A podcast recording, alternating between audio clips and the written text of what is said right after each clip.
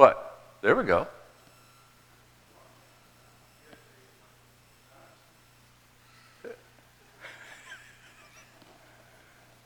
Just making me think I'm nuts. Okay, we're starting a new study this morning. We've done with prophecies of Christ. We're going to talk about the life of Christ. And uh, it's kind of, we're using a, uh, a study, study guide that we got, and it kind of takes you through from just before he was born up through his death. And uh, we'll see how many weeks it goes. Right now it's 26 lessons, but Doug and I are going to see what we can do to compress that a little bit and make it a little bit less. But let's go with the first one Life of Christ. It's interesting. My backdrop here is bright purple, and up there it's kind of blue, isn't it? Yeah. Eh, not much red coming out. Okay, so here's the different areas that I'm going to cover this morning. Perspectives, in other words, who Christ was, when he was, how, what he did. And then John the Baptist. And, and there's an interlinking here at the beginning between John and the Baptist all the way through and Christ because of the relationship they had as blood relatives and the relationship they had as far as his annunciation. So we have the annunciation of both uh, John's birth and Christ's birth, Mary visiting Elizabeth, and John the Baptist's birth and early life. We're going to use four, four, all four Gospels because some of them give you information the other one didn't. Okay, so to get a whole picture, we're blending in where we have to the different Gospels to say, okay, this is kind of this talks more about it. Luke goes into a lot of detail here at the beginning. Matthew goes into some detail. Matthew looks at it from a different perspective. Matthew was a Jew. Matthew was one of the apostles. So he looks at it from a Jewish perspective. Luke was a Gentile. He was not an apostle, but he looks at it from a very, very um, step back perspective, a very objective perspective as far as what's going on. And then John gives you a whole different perspective. The, three of the Gospels align, roughly. But John doesn't really align at all because John's telling you something about the heart of Christ. So when we pull some things out of there from John, there may be some things that aren't in there. There's almost no, or there's no parables in John, for instance, the book of John. But there's parables throughout the other three books. So they give you different perspectives and different views. First one. Here's out of John, John 1 1 through 5. In the beginning was the Word. What is it? What beginning is this? And the way I did this is if I have it highlighted and underlined, I'm going to ask a question. What does it mean by in the beginning? What beginning? beginning of Christ. Creation. The beginning of creation. Okay. This, Was the Word. this What? is even before creation, really, right? That's true. But it's kind of interesting what you said because he said before creation, which implies time, and time was part of creation. So he is just like Christ, like God is. God says, you know, remember when Moses said, Who are you? And he said, I am. Present tense, I exist. Christ exists. He always existed. And, but in the beginning, that's talking about here is the creation, was the Word. And the Word was with God, and the Word was God. He was in the beginning with God. All things came into being through him. What does that mean? What does it mean, all things came into being? He, he was the creator. He was the creator. Yeah. What was his role in Genesis 1?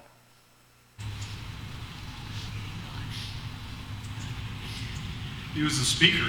He was the speaker. He spoke it into existence. The Father's will was to create. The Son spoke it into existence. The Spirit made it happen. You kind of see all three working together. That's what, what's, what's you know, why, what I wanted to point out is the perspective is, and I've heard it preached, is to say, Christ existed, Jesus existed, the Son existed, starting from when he was born here. And that's not true. He exists. He's always existed. He came down here and took the form of a man, but he's always existed. And apart from him, not even one thing came into being that has come into being. In him was life, and the life was the light of mankind. And the light shines in the darkness, and the darkness did not grasp it. What's the light in the dark? Good and evil. The truth and the lie. Who's the liar? Who's the father of lies? Satan. And I did want to touch into Revelation where it talked about the beginning and the end. This is where it talks about he who sits on the throne. This is in chapter 21. Behold, I'm making all things new.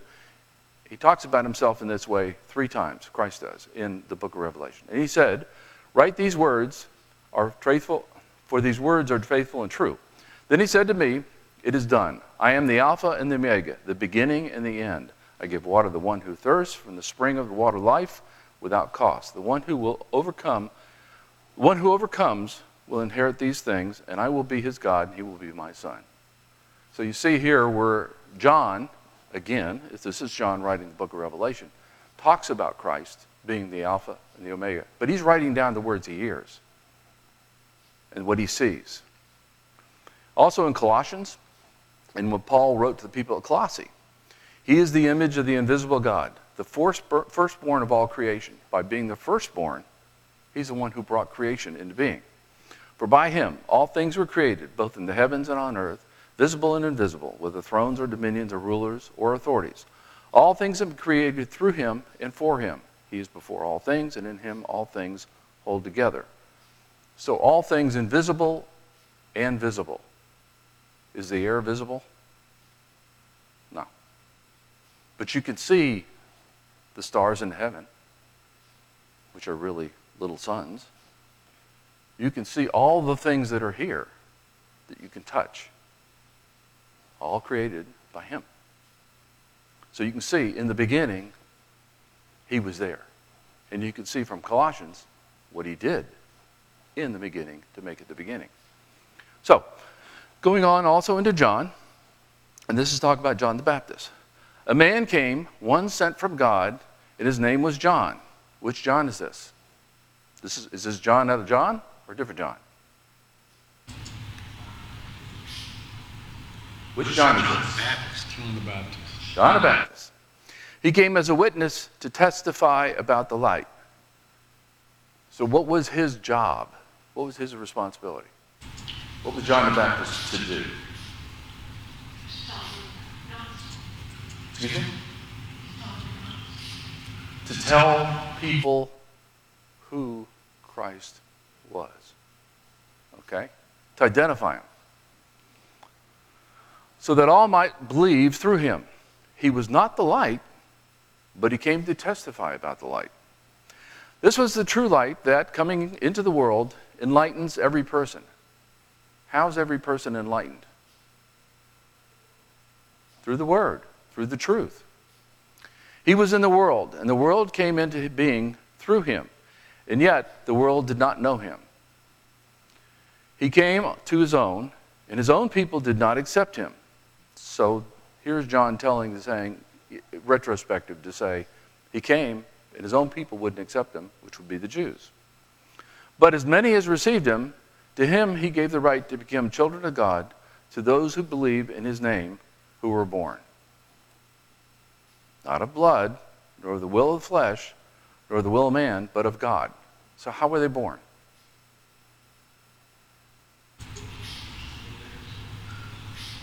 He gave them the right to become children of God. How? They're reborn more than born. They're born as spiritual, I guess a spiritual life after after baptism. Does that make sense? It does. But he gave and he gave them that right after he ascended. But while he was here, did he forgive sins while he was here before he ascended? Yeah. What was that based on? saw people's need to have their sins forgiven. He knew he had to go to the cross to have it for everyone. But you had the difference between the two as far as people who were still trying to earn their way there through the old law. And he said, No, no, it's never been that way. It's never been through the law, it's always been through faith.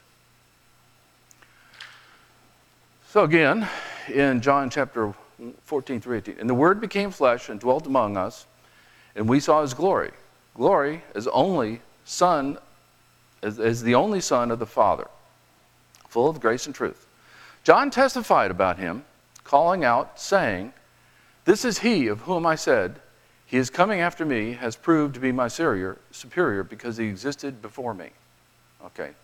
So, who's coming after me existed before me because he's my superior? It's Jesus that he's talking about. But he said, He who comes after me, what does he mean, he who came after me? He's doing a comparison. John's doing a comparison. He was born after him.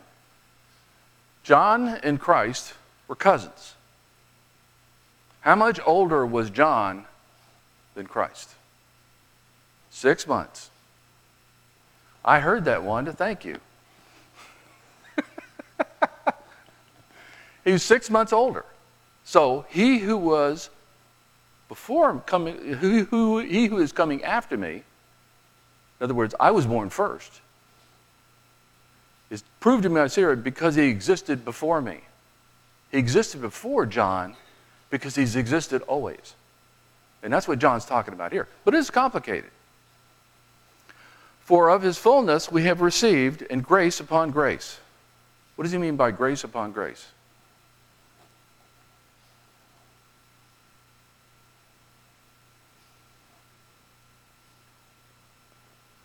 Isn't it the fact that we're forgiven our sins continually? I mean, we're Christians. We're trying to follow God, but we're going to fail. We're going to sin. And we get grace upon grace upon grace upon grace. For the law was given through Moses, grace and truth were realized through Jesus Christ. So, again, another comparison John makes. What's the comparison? And the spiritual law. The old law and the spiritual law. Earning it or thinking you can earn it and giving it to you because of the grace of God. Because Paul goes through in all of his books and he says, you can't keep the whole law. And if you, one piece, one piece of the law you transgress, you transgress the whole law. No one has seen God at any time. God, the only Son, who's in the arms of the Father, he has explained to him. So the genealogy, and we step out of that one. Okay, that's the that's kind of the preamble that talks about that, talks about John and the relationship. The genealogy. There's two books I'm going to talk about here. Which two gospels am I going to talk about? Luke. Matthew and Luke. First one is Matthew. Bunch of names. I practiced. So we'll see if I get them right. The record of the genealogy of Jesus, the Messiah, the son of David, the son of Abraham. So, how does Matthew start out talking about what's the order he goes into when he talks about the genealogy? How does Matthew approach it? Abraham. Huh? Starts with Abraham. He starts with Abraham and he goes forward in time. Keep that in mind. He starts with Abraham and goes forward. Abraham fathered Isaac, Isaac fathered Jacob, Jacob fathered Judah and his brothers. Judah fathered, fathered Perez and, and Zerah by Tamar. Perez fathered Hezron, and Hezron fathered Ram. Ram fathered Aminadab. Aminadab fathered Nahazon. Nahazon Nashon fathered Salmon. Salmon fathered Boaz by Rahab. Which Rahab is this? And which Rahab isn't this? Everybody's saying the harlot. It's about 250 years between the time that Salmon lived and the fall of Jericho. It's another Rahab, but there's a common misunderstanding when you see Rahab. Boaz fathered Obed by Ruth. Why do you think he picked these two women?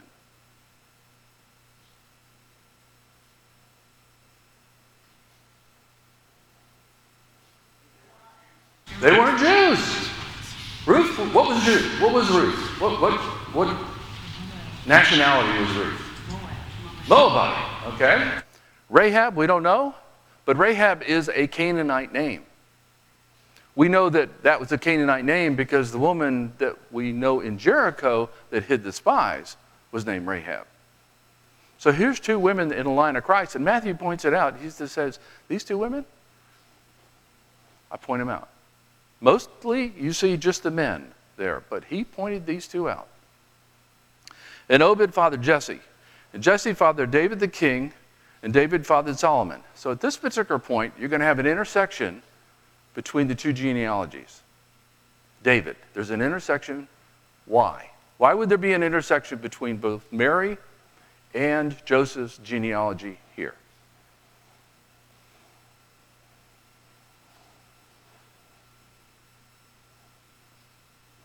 All the Psalms it talks about the throne of David, all the things that we just went through, we just studied about having the promise of the Messiah take the throne of David, they had to have an intersection to David in the genealogy. It had to be there.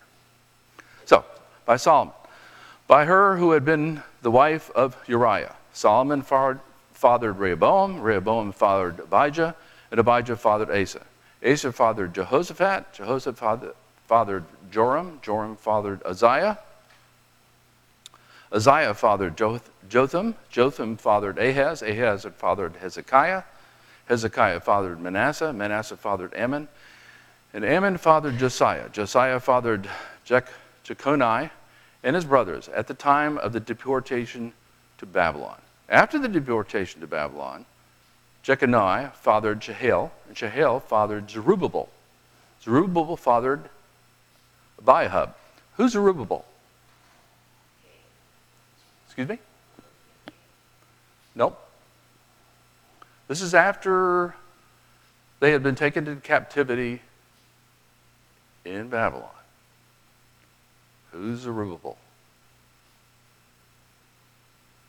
We studied this. Zerubbabel was one of the leaders that came back, got authority from the Persian king to come back, and also the things to rebuild the temple after it had been destroyed by Nebuchadnezzar. So there's an intersection also with the Zerubbabel between the two bloodlines.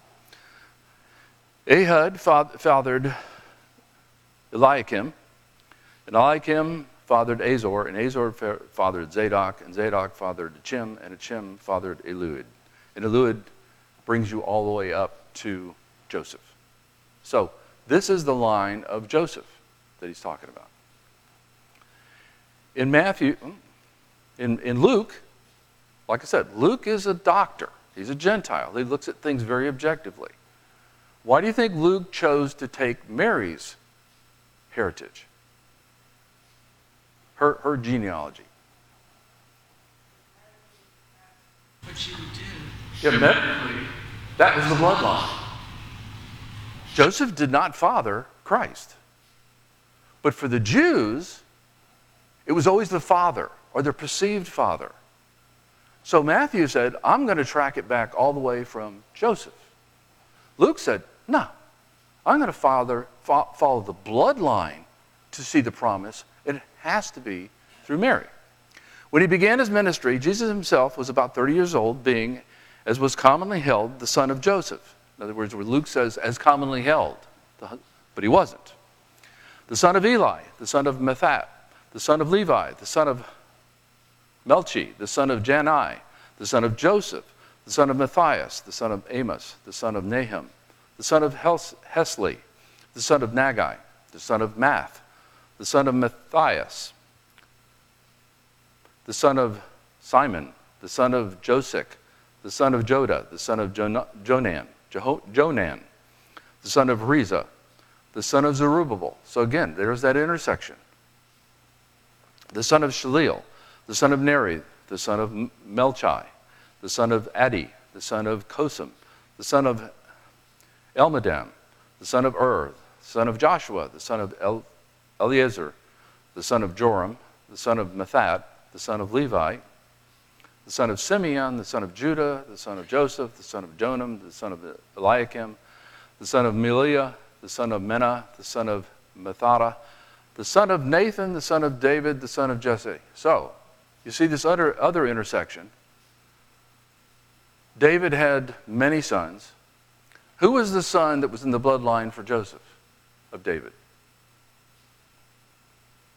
Famous king. Solomon.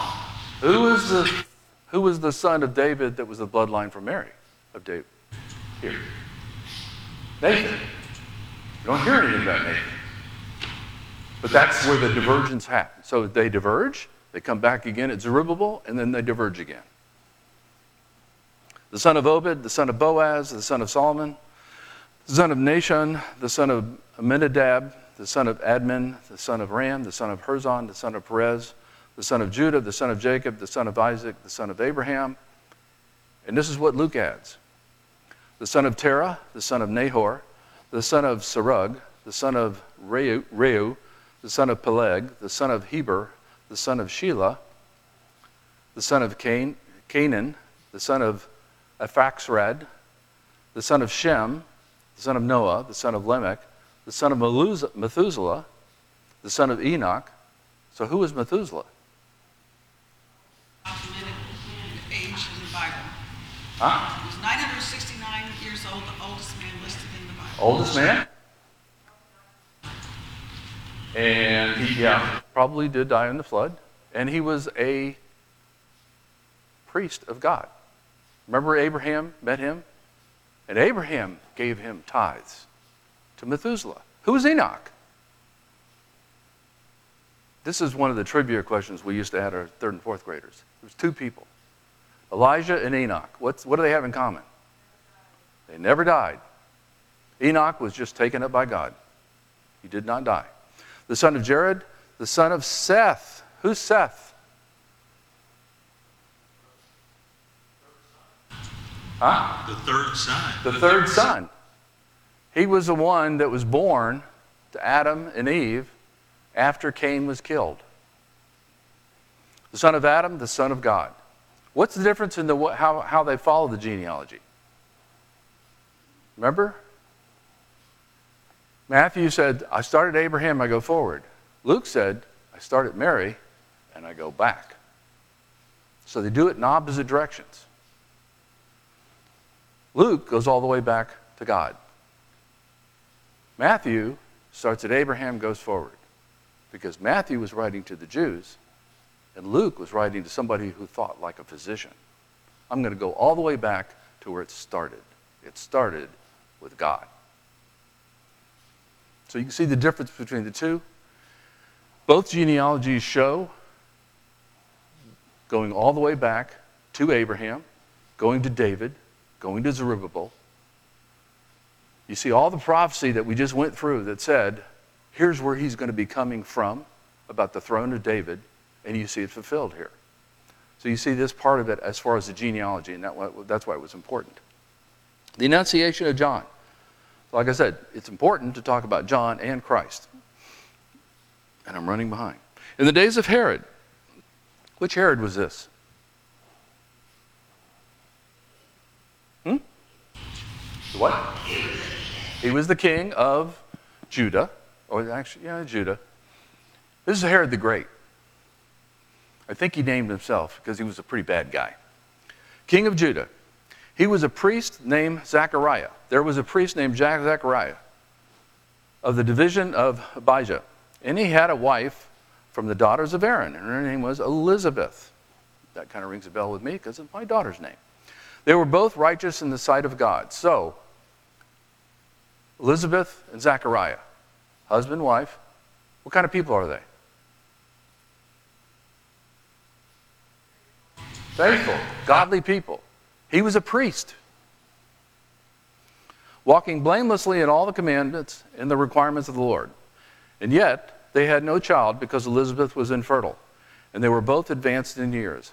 That phrase, advanced in years, is the same way they, they described Sarah. That doesn't mean that she was in her 40s, that means she was maybe in her 80s. Now, it happened that while they were performing priestly service before God in the appointed order of division according to the custom of priestly office, he was chosen by lot to enter the temple eh, of the Lord and burn incense. So he's a priest, and by lots, how many people went in? How many people were chosen to go in to burn incense? One. Only one. And the whole multitude of the people in prayer outside at the hour of the incense offering. So everybody else is staying outside. So where in the temple did he go? Anybody know? Huh? Somebody said something. How about we go to Exodus? this is talking about making this altar for the incident, incense. It's about three feet high by 18 inches by 18 inches. And it tells you how it is and how it's got to have pure gold over it and like that. But at the end, in verse 6, you shall put this altar in front of the veil that is near the ark of the testimony, in front of the atoning cover that is over the ark of the testimony, where I will meet with you. So, what's this? What's this uh, ark? It's Ark of the Covenant. And what's the cover on the Ark of the Covenant? What's that called? The mercy seat. That's where God came, and that was in the Holy of Holies. Graphically, eh, graphically, it looked like this. And that curtain behind it, you're standing in the holy place, and behind that curtain is the Holy of Holies and the Ark of the Covenant. So he was right there, just outside of the, he was in the holy place within the temple, just outside on the other side of the Holy of Holies where the Ark of the Covenant was, where they only entered it once a year, and it was the chief priest. That's it. So he's in a place, could be a little scary to be in. So in Luke, now the angel of the Lord appeared to him standing to the right of the altar of incense. How do you think he reacted? Whoa, who's this? I'm supposed to be in here alone. He just appeared to him. Zechariah was troubled when he saw the angel. No kidding. And fear gripped him. But the angel said to him, Do not be afraid, Zechariah, for your prayer has been heard. And your wife Elizabeth will bear you a son, and you shall name him John. So, what did the angel come to tell him?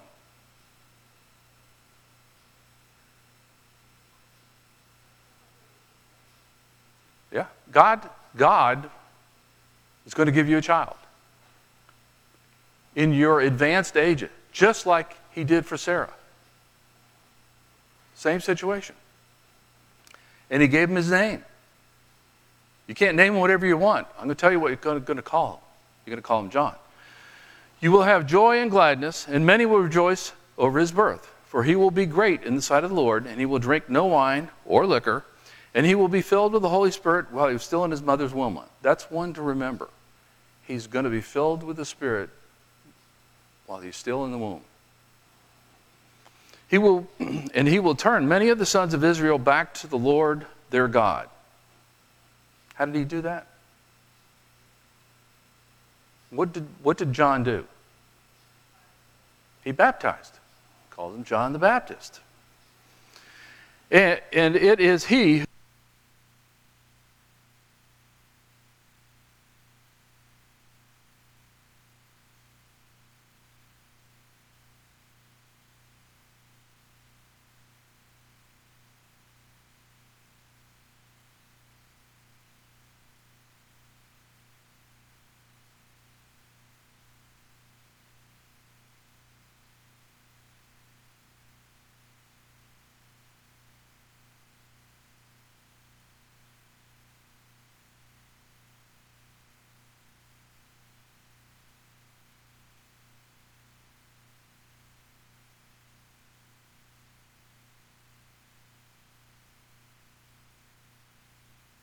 Okay, that's better.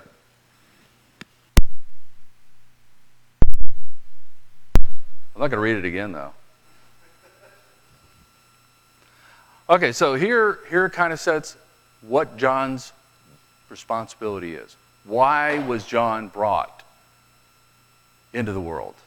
He's brought into the world to be a forerunner of the Christ, like Elijah, to enunciate him. In Luke, this one here is like I said, it's Luke, so continue on. Luke, Zechariah said to the angel, How will I know this? For I am an old man, and my wife is advanced in her years. The angel said to him, I am Gabriel. Who was, what? Gabriel's an angel. What kind of angel? Archangel. Archangel. How, how many archangels do we know there were? Two. Gabriel, Michael. Vicky would know Michael, wouldn't you? The angel answered him and said, I am Gabriel, who stands in the presence of God, and I was sent to speak to you and bring you this good news. And behold, you will be silent and unable to speak until the day when these things take place, because you did not believe my words, which will be fulfilled at their proper time. So you see a contrast here. Gabriel told him something, he didn't believe it, and now he's mute. He can't talk. In Genesis, you have Sarah who's being told by the angel, You're going to have a child, and she's laughing at it. Don't understand the difference. But for some reason, with Zechariah, he made him mute. He couldn't talk. So going back to Luke, and meanwhile, the people were waiting for Zechariah and were wondering at his delay in the temple. So you burn incense, you leave. But he was having a conversation with Gabriel. Actually, Gabriel was having a conversation with him. Zechariah was just there listening. And were wondering his delay. But when he came out, he was unable to speak to them. And they realized that he had seen a vision in the temple. And he repeatedly made signs to them and remained speechless. When the days of his priestly service were concluded, he went back home. Now, after these days, his wife Elizabeth became pregnant, and she kept herself in seclusion for five months, saying, This is the way the Lord has dealt with me in the days when he looked with favor upon me to take away my disgrace from among the people. Why was she in disgrace? Couldn't have a child. You know, that was what they looked for. And God has now taken that disgrace away from her. The Annunciation now of Christ. So that was the Annunciation of John the Baptist, of Christ. now, the birth of Jesus the Messiah was as follows. When his mother Mary had been betrothed to Joseph, before they came together, she was found to be pregnant by the Holy Spirit. And her husband Joseph, since he was a righteous man and did not want to disgrace her, planned to send her away secretly. What would they normally have done to her? Stoned her. They'd have killed her. But when he had thought this over, behold, an angel of the Lord, guess who, appeared to him in a dream, saying, Joseph, son of David, do not be afraid to take Mary as your wife. For the child who has been conceived in her is of the Holy Spirit. She will give birth to a son, and you shall name him Jesus. So he's very specific again on what you call him. For he will save his people from the sins. Now, this all took place so that what was spoken by the Lord through the prophet would be fulfilled. Behold, the virgin will conceive and give birth to a son, and they shall name him Emmanuel, which translated means God with us. And Joseph awoke from his sleep and did as the angel of the Lord commanded him, and took Mary as his wife, and kept her as a virgin until she gave birth to a son, and he named him Jesus. So Matthew has a, short, concise description of the angel and the birth. Luke goes into a little more detail. Now, it was in the sixth month the angel Gabriel was sent from God to a city in Galilee named Nazareth to a virgin. So now we know it's the exact same angel. It's the archangel Gabriel that has gone to first Zechariah, and now he has gone to Mary and to Joseph to tell them what's going on. The virgin's name was Mary, and, co- and coming in, he said to her, Greetings, favored one, the Lord is with you. For she was very perplexed at this statement and was pondering what kind of greeting this was. The angel said to her, Need not be afraid, Mary, for you have found favor with God. And behold, you will conceive in your womb and give birth to a son, and you shall name him Jesus. He will be great and will be called the Son of the Most High, and the Lord God will give him the throne of his father David. So there's part of the prophecy as far as David. you have here, she hasn't conceived yet. You will conceive. So it's coming. And she hasn't been with a man. And she knows she hasn't been with a man. First bell. And he will reign over the house of Jacob forever, and his kingdom will have no end. So this is a prophecy that, that Gabriel is making about Christ. But Mary said to the angel, How will this be, since I am a virgin? The angel answered and said to her, The Holy Spirit will come upon you, and the power of the Most High will overshadow you. For that reason, also the Holy Child will be called the Son of God. And behold, even your relative Elizabeth, that's her cousin, herself has conceived a son in her old age, and she, who was called infertile, is now in her sixth month. So there's the difference between the two. She's just going to become pregnant, and Elizabeth is in her sixth month with John or John the Baptist. For nothing will be impossible with God. And Mary said, Behold, the Lord's bondservant, may it be done according to me to your word. And the angel departed from her. So at that particular point, Gabriel left. Mary heard about this. She had to go visit Elizabeth because she known Elizabeth her whole life. She's like 14 years old, and Elizabeth is advanced in age. Now, at this time, Mary set out and went and hurried to the hill country to the city of Judah. And she entered the house of Zechariah and greeted Elizabeth.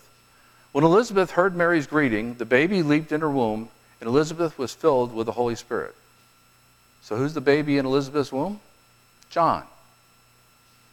And the Holy Spirit has filled John in the womb, and he's six months old. He also filled Elizabeth. And she cried out with a loud voice, Blessed are you among women, and blessed is the fruit of your womb. And how has it happened to me that the mother of my Lord would come to me? So she knew Mary was carrying Jesus. Behold, the sound of your greeting reached my ears. The baby leaped in my womb for joy. And blessed is she who believed that there would be a fulfillment of what had been spoken to her by the Lord. So now she saw the whole plan coming together. And Mary said, My soul exalts the Lord, and my spirit has rejoiced in God my Savior. For he has had regard for the humble state of his bondservant. For behold, from now on all generations will call me blessed. And everybody knows who Mary is. For the mighty one has done great things for me, and holy is his name, and mercy is his generation after generation towards those who fear him. He has done mighty deeds with his arm. He has scattered those who were proud in their thoughts of their hearts. He has brought down the rulers from their thrones and exalted those who were humble. He has filled the hungry with good things. He has sent the rich away empty handed. He has given help to the servant of Israel in remembrance of his mercy, just as he spoke to our fathers, to Abraham and his descendants forever.